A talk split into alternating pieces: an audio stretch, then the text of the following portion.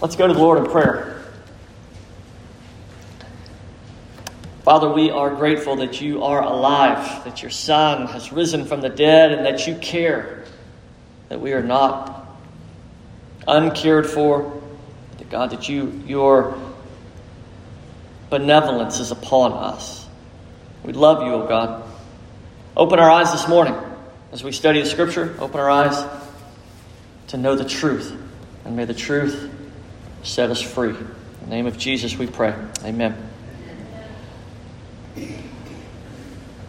The minimum ACT score for the University of Duke. Any ideas what that is? 38. 38. Maximum is 36 on the ACT. Stephen is really smart. I didn't realize you had a 38. 30, I heard. Very close. That's 31. 31. Average score is about a 33 to 34. Um, University of Duke is filled with students who know how to take tests or know how to acquire a 31 on their ACT. Gregory and Marcia really wanted their daughter to go to Duke. Their daughter's first ACT score was a 23. Gregory and Marcia, Marcia was an alum, really wanted her daughter to be there. Minimum score is what? Like I said earlier, either you have to be really smart or know how to do what? How to come up with a, at least 31 on your ACT. Next time their daughter took the ACT. She ended up with a 34. Impressive. Impressive. Problem was, that wasn't their daughter's real score. Their daughter, what they wanted for her and what she was, was not quite the same thing. So, uh, little did Gregory and Marcia know that who they asked to change her answers after she had taken the test was a FBI agent.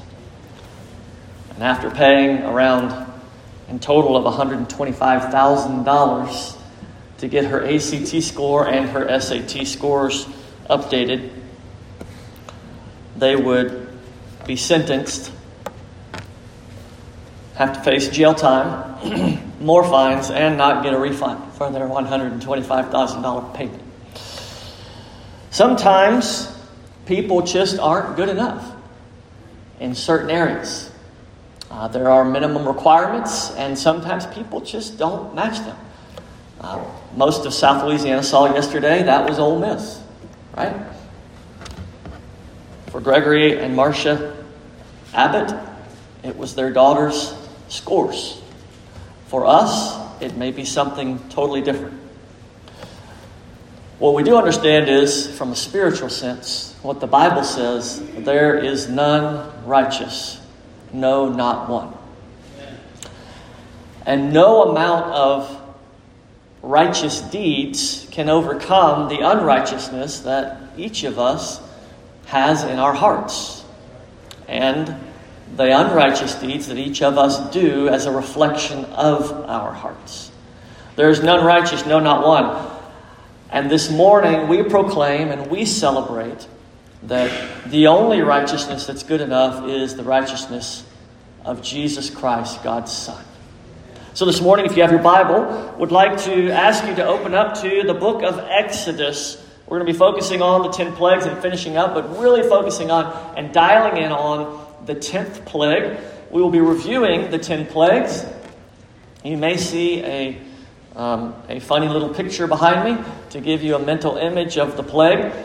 But I hope by the third week that you have these plagues memorized, understood, uh, and that we see the greater thing going on here. That it's not just God showing ancient Egypt something, but He's showing the world something.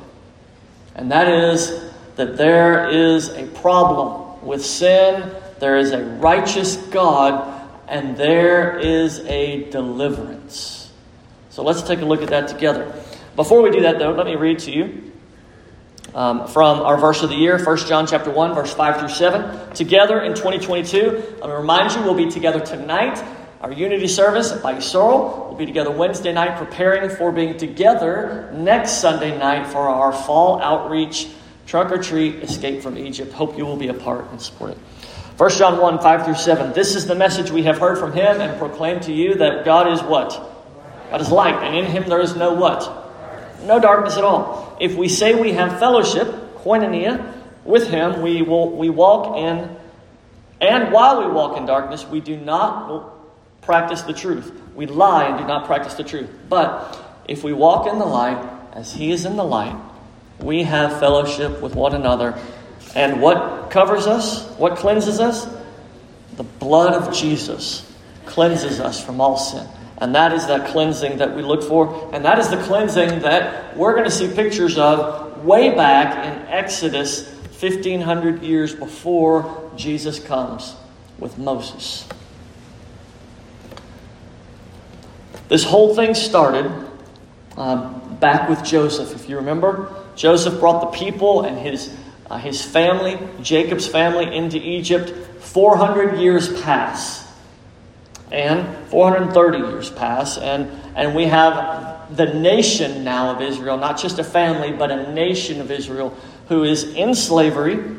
And God shows up and says, Pharaoh, Moses, you tell Pharaoh, let my people go. And Pharaoh responds with what question? What have we talked about over the last two weeks? What question?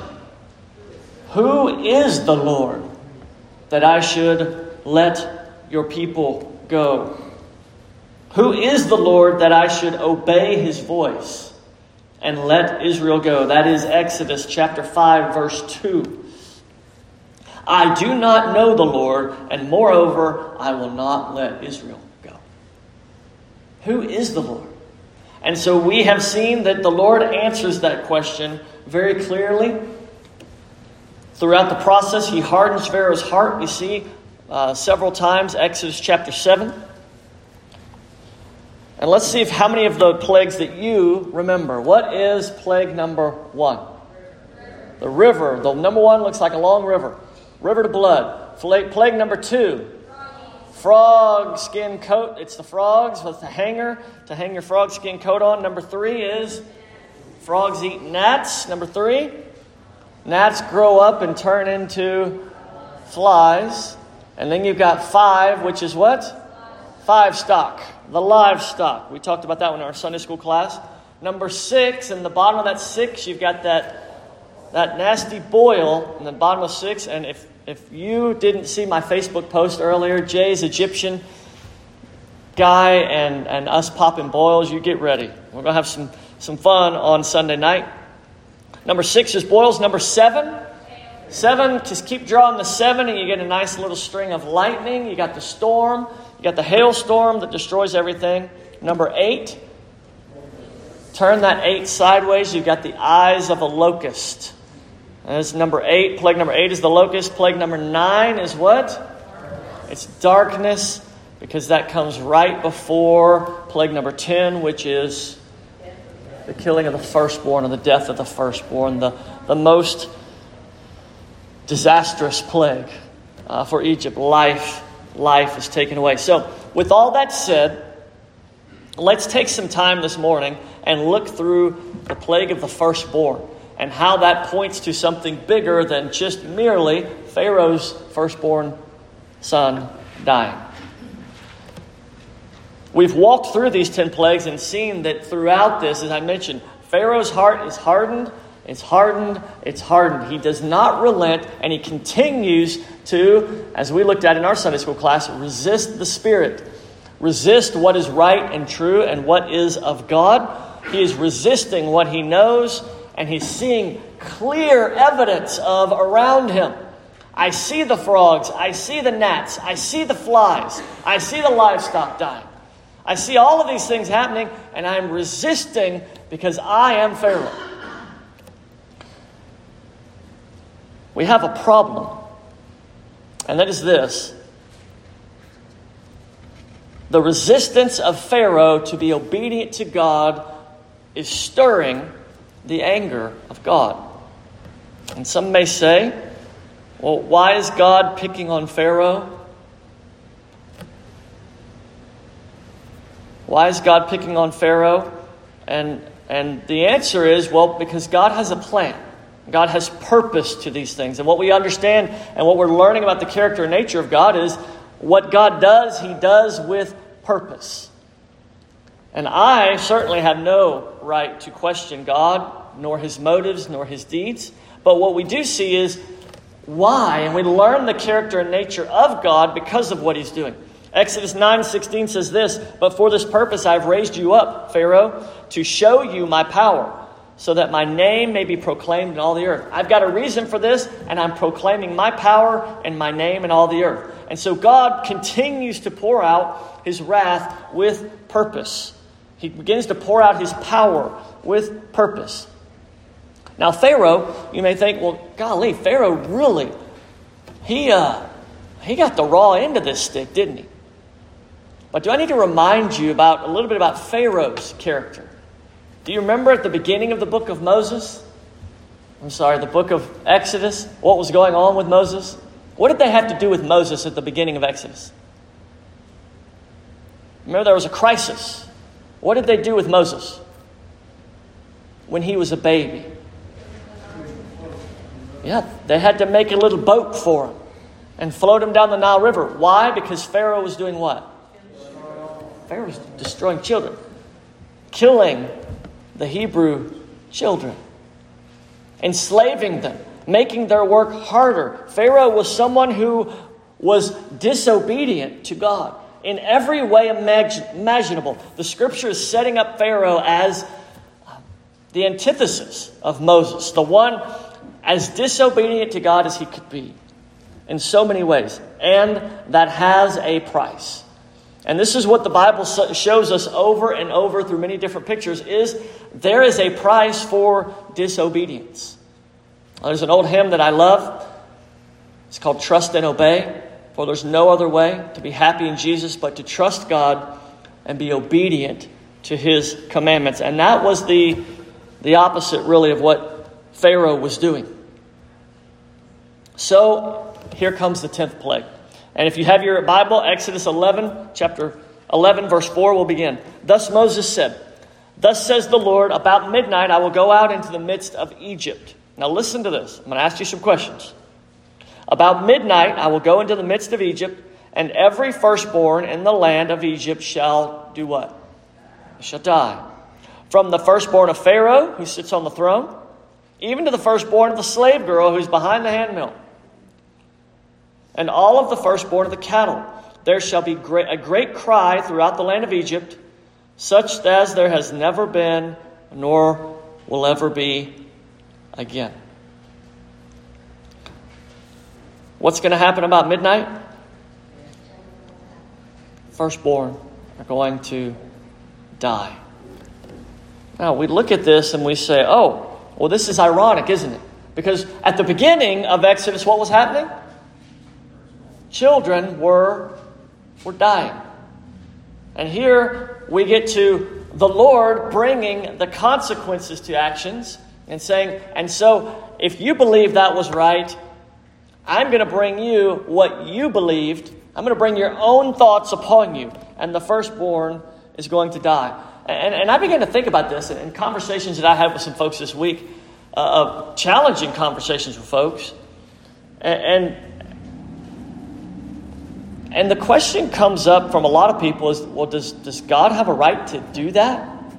I talked with a couple people over the last few weeks who've, who've lost family members and are blaming God for the loss of those family members. And here you have a situation where God is very clearly intervening and taking the life of family members of people. And we've got church members who've lost family members in car accidents, to disease, to, to things and we say, man, that's, that's tough. And some people blame God. And they say, and, and I heard the statement this week I don't know that there can be a God looking around at all the bad things that are happening in this world, if there is a God, I don't like him. Somebody told me that this week. Does God really have the right to do that? How do you respond to that question?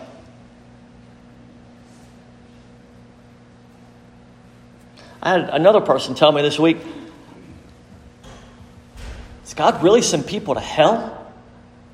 Your good God that you love sends someone to hell? You believe that? How do you respond to that?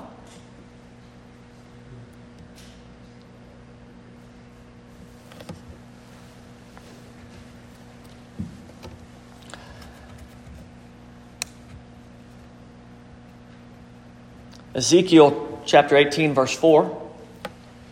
There's a debate going on in Ezekiel's day, and he responds to something, something similar. He says this we got it up here Behold, all souls are mine.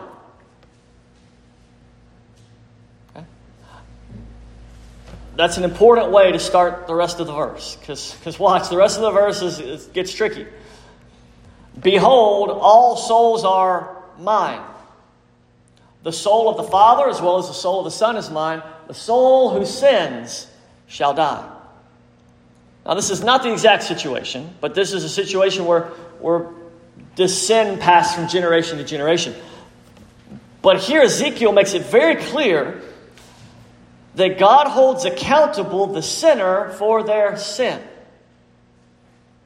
And he was clearing up a debate in Ezekiel's day. God holds accountable the sinner for their sin. And we have all heard, I think, in this building, the Roman road in which says, For the wages of sin is what? It's death. And when you come to this, the story of Pharaoh, a lot of people avoid it, or a lot of people use it as, as fodder against Christians to say, This is the kind of God you believe in? God who would take people's kids away from them? That God? That's not a God that I like. It's not a good look.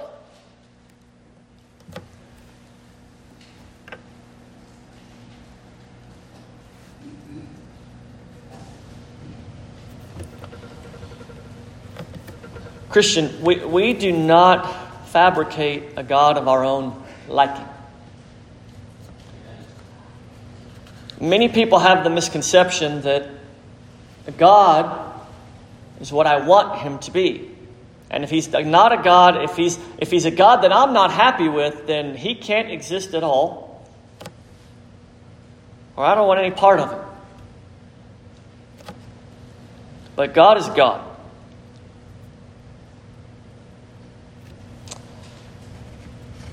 All souls are His.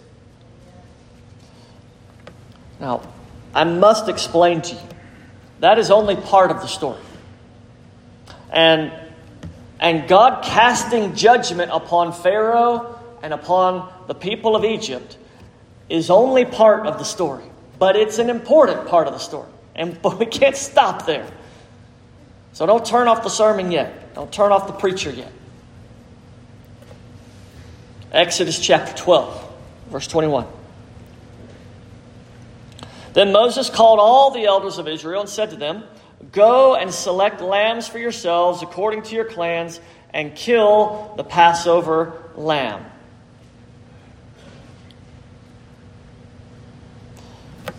The word Passover there is a, an introduced word. It's a word that has meaning behind it. It's Pesach. You say it in Hebrew, you got your funny language, but it's Pesach. It's also Paschal, some people call it. But the word for Passover literally means to skip. Not like, you know, what we do when we're trying to dance or have fun, but to skip, to pass over. If you've ever been out on the playground, I can remember kindergarten, I was on the playground, they were picking football teams, and they didn't pick me. I was like, Have you looked? Come on, man, I can play. You know what they said? You can play or you can't play. The only way you can play is if you beat this guy in a race. So, you know what I did? Nate, you know what I did? I beat that kid in a race. I played football that day. But they passed over me. They passed over me. They skipped me. They didn't want me playing. I was the new kid. They didn't want me playing. Paschal means to skip over. And this, th- this concept is one that is going to, to, to endure for many years. That God is a God who can hop over or skip over or create an exemption based on something. Now, I opened with the story of Duke and their entrance qualifications. Parents thought, hey, I just pay some money, we can make this happen. Not so fast. Here we have the judgment of God. Now, remember, I told you earlier, there are none righteous, no, not one. The Lord is about to provide a way for an exemption of sorts for people who will, now go back to my hymn, Miss Belinda for people who will trust and obey. Thank you, Miss Murray. There, will, there can be an exemption from God's wrath for those who will trust and obey. Let's look at it. Verse 22, next verse. Take a bunch of hyssop, dip it in the blood from this paschal lamb, and touch the lintels and the two doorposts with the blood that's in the basin. None of you shall go out of doors of his house until the morning. For the Lord will pass through to strike the Egyptians. And when he sees what? The blood on the lintel and the two doorposts, the Lord will pass over, skip over, exempt the door. And read that one next part out loud. And will what? You got that? Not allow the destroyer to enter your house and to strike you. So here it is God's agent is what he calls here the destroyer. It is God's agent of wrath, sent from God to execute judgment on those whom his wrath is upon. And in this case, it's the firstborn. But God creates an opportunity for those who will trust and obey his command and put the blood on the lintel and the doorposts. God provides a way that for those who trust and obey, they can be saved from the coming wrath.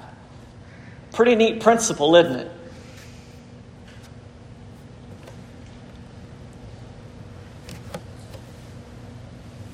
Keep verse 22 up there for me, if you will, Tristan. Notice that God will not allow the destroyer, that God gives his restraint, that God steps in through the means of blood to stop the, his wrath from being executed. So let me say that again. Notice that God steps in by the means of blood to prevent his wrath from being executed. Now, as we read this from the New Testament, which we talked about this morning, didn't we, Trinell? Yeah. The New Testament, we look at that and we can't help but think, oh, yes, I know what that is. That's the blood. That's the blood protecting that household from the wrath of God. I know where that comes from. That's all about Jesus. Because we as Christians understand that Jesus died on the cross, that his blood was shed for us,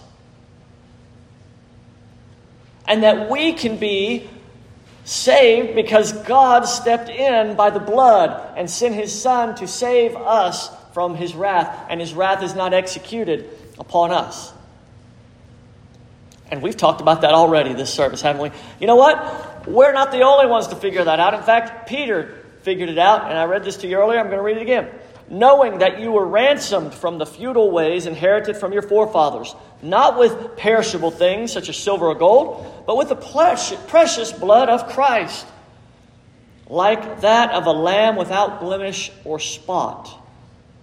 He was foreknown before the foundation of the world, but it was made known in the last time for the sake of you who through him are believers in God, who raised him from the dead and gave him glory, so that your faith and hope are in God. Your faith, trust, and obey. Beautiful. It's beautiful. Here's something to notice. Before Jesus came, the Passover was a ritual that the Lord continued to require. Do this. Do this regularly. So, question for you Why do you think that the Lord required that to go on regularly? Why? Why must the Passover happen each year? I mean, it's a neat story, but why require this lamb to be killed and the blood to be put on doorposts? Why? Why? And, and I come up with, with two reasons. Uh, let me um, Go read verse 24, and that, that's where the command comes. You shall observe this rite as a statute for you and your sons forever. When you come to the land the Lord will give you, that He has promised you, you shall keep this service. So why? Why? And I came up with two reasons. You might come up with more. These are two I came up with. One would be to remember God's deliverance, for that story to be told over and over. Hey, remember what I did. Remember this concept that God steps in with the blood and prevents his wrath from being executed upon you. Remember that. And of course, the second is to look forward to God's final deliverance. So you have the Lord saying, look, look back and remember God's deliverance, but look forward and remember God is going to bring a future deliverance. And we can look back and say, yeah, that, that is very clear to me. I understand that. The blood that God provides through another allows the wrath of God not to be executed upon me. That sounds like Jesus. And it all comes together. Trust and obey. Those who trust and obey are saved. Look at Exodus 12 13, another verse. The blood shall be a sign for you on the houses where you are. And when you when I see the blood, I will skip over, pass over, give an exemption for you, and no plague will befall you to destroy you when I strike the land of Egypt. Let's go back through the plagues one more time, if you will. Indulge me. First plague, what?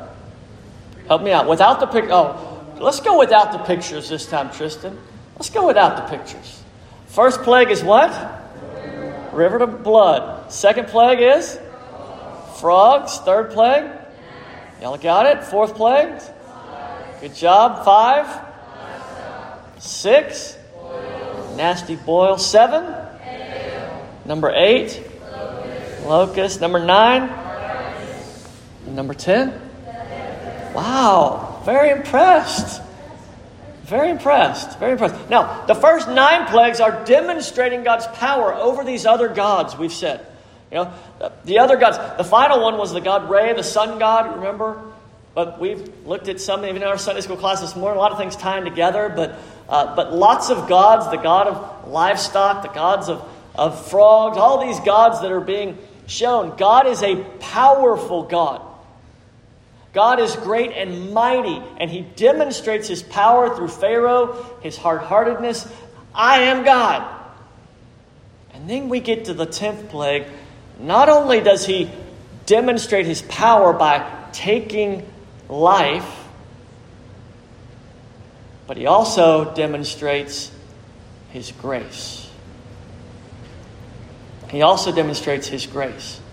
Because we do not recognize that God is a God merely of power, but that God is a God of grace. And at this point, as readers of the Old Testament, we go, He didn't have to save the firstborn of Israel. do we forget what happens the next 40 years? How rebellious, stiff necked, and nasty the children of Israel are? I can say like this Have you forgotten how stiff necked and nasty and disobedient that you can be at times?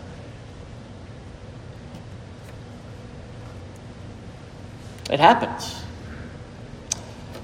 But praise be to God, as God was gracious to save his people that day through the blood and not execute his wrath, even today, as we come and you're in the church house this morning, we are grateful that God has given the blood of another, his son Jesus Christ, that his wrath is not executed upon us, and that we are in his good and benevolent grace this morning. God is gracious, and we celebrate that. We sing songs. Amazing grace, how sweet the sound. Saved a wretch like me. Grace, grace, God's grace. Marvelous grace. Grace that is greater than all our sins. We write songs, we sing songs, we proclaim these truths. God is a gracious God. But He is not so gracious to all but to those who will trust and obey his commands. You see, there were those that, that didn't obey back then, and there are those who do not trust and obey even today. And so, friend, if you are here this morning and you have lived your life in your own way, not submitting to what God would have for you, not submitting to the truth that Jesus is Lord and He's called you to different purposes than just what you can come up with yourself. If you've lived a life where you say, I know the Bible says, but I'm going to call you today to trust and obey that God's Word is best, that God's Word is true, and that to find true hope and life and peace it is in trusting and obeying every word of God and submitting yourself to the Lord Jesus Christ. And, and I offer that you can do that today.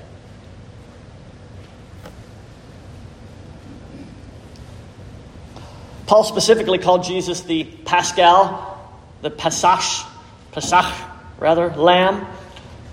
Look at 1 Corinthians 5 7. He says this, and this is his call to the people in Corinth cleanse out the old leaven that you might be the new lump. In other words, get rid of the old religion and embrace the new.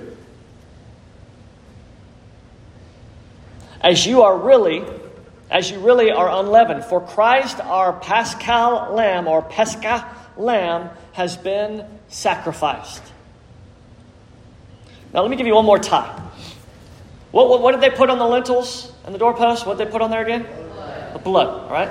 important. That blood and the blood of every animal that was sacrificed in the old covenant regime, the old covenant time, pointed to a later blood. And Jesus knows that. So, Jesus at the Last Supper, and Clay recently taught this Wednesday night, but at the Last Supper, Jesus takes the cup. Luke chapter 22, we see this. And likewise, the cup after they had eaten it, he said, This cup is poured out for you, is the new covenant, what, church? In my blood. He's drawing them back to this. Remember, it's, it's Passover season. And they're celebrating the meal together. The next day is Passover, in which he will be slain. And Jesus clearly draws them back to say, This is the new covenant, not of the blood of a lamb, but the blood of the lamb. This is the new covenant which I'm giving to you. All right. Let me close out this series, if you will, with a few thoughts. The question, the first question that Pharaoh asked was, Who is the Lord? Right? As we've studied through the 10 plagues, let me give you a few thoughts that I've come up with of who is the Lord. Maybe answers to that question, right? You may have other answers. These are ones that I came up with. I'd love for you to share them with me if, if I don't get yours. Right. Who is the Lord? Number one, God is, is powerful. What do we learn about God through this? He is a powerful God. He's more powerful than anything else. And remember, he says, These are things you'll see like you've never seen before in Egypt, nor you'll never see again. Because God is going to do the things that are mighty and powerful. Number two, God has purpose. So, one, God's powerful. Two, God has purpose. Remember, he raised Pharaoh up for this. We, we see that Jesus was from the foundation of the world, he was foreknown, or in other words, foreplanned to do this. It's part of God's foreknowledge and predestining plan to do this. That's what Peter says. So God has a purpose in all of this. Thirdly, God will save those who trust and obey. God is powerful. His power has a purpose, and his purpose is to call those who will trust him to be obedient. The purpose of that whole night was to see who's going to be obedient. The purpose for us as Christians today, who's going to be obedient? Will you be obedient to what God has called you to do? God is powerful, He has purpose, He will save those who trust and obey. God uses blood as a means for salvation. We see that He saved us with the precious blood of Christ. Let me give you one more the book of Revelation. Brother Bill, he, he loved the book of Revelation. These flowers, by the way, are in honor of him. His birthday was Friday. And Miss Pat, it's so great to see you here this morning. Uh, everybody turn to Miss Pat and say, Welcome. We're glad to have you here. Um, such a special thing. Uh, she has overcome so much. Brother Bill loved Revelation. And Revelation 5, verse 11 and 12 says this. I say this because here's what we've learned. Then I looked, and I heard around the throne and the living creatures and the elders and the voices of many angels, numbering myriads of myriads and thousands of thousands, saying with a loud voice, Worthy is what, church? The Lamb who was slain. Worthy is the Lamb who was slain. Jesus, the Pascha, the Lamb who was slain to receive power and glory, wealth, wisdom, might, honor, blessing. This is Jesus. He's worthy. So, God is powerful. He has a purpose. He's calling those to trust and obey Him in His purpose. He's going to use the blood to point out his son who deserves worship. So I ask you this morning, what is your response to all of this? God has a plan. He powerfully works his plan. He calls us to trust and obey him, to live it out. And as we trust and obey him, we realize that he deserves our worship. So after studying these 10 plagues, Christians, what do we do? Well, we respond. And my encouragement is to remember the words of John the Baptist when he saw Jesus. John 1:29 he said this. The scripture says this, the next day John the Baptist saw Jesus coming toward him and he said, let's read this together church. He said, "Behold, the lamb of God who takes away the sin of the world." This is Jesus. So I hope that you've seen all of this coming together now. We've seen the 10 plagues. We've seen that God is powerful, but yet God is gracious. And He calls those to trust and obey because He's given an opportunity for a passing over those who will trust and obey. For those who don't trust and obey, His wrath remains on them. John 3 36. And for those who do not turn to God, the price is eternal condemnation and wrath from God. But for those who will trust and obey, who will receive His grace, who will turn to Him, repent of their sin, believe in Jesus Christ, life, life, life, life, eternal life. Behold the Lamb of God who takes away the sin of the world. I'll close with this passage once again, or this statement from Peter. People say, Who is Jesus? Jesus said, Who do people say that I am? And Peter wisely replies, You are the Christ, the Son of the living God. Do you believe it? Do you believe it? If so, trust, obey, and worship Jesus Christ the Lord. Let's pray together. Father, we come before you thanking you for your word, thanking you for the book of Exodus, thanking you for your Son. Lord, we are asking for those who may be here or listening today who do not trust and obey the Son of God, Jesus Christ, would you impart faith? Would you quicken their souls, bring salvation, that they might know and love you and be saved from impending doom? God, for we Christians who do trust and do obey, give us the, the joy in our worship each week as we worship together. Give us the joy of worship as we study and worship you alone. God, also, let us proclaim and tell of the nations that Jesus Christ is the Lamb who was slain, and that sinners who repent can be saved from the coming wrath of God. We love you, Lord, and we pray in Jesus' name. Amen.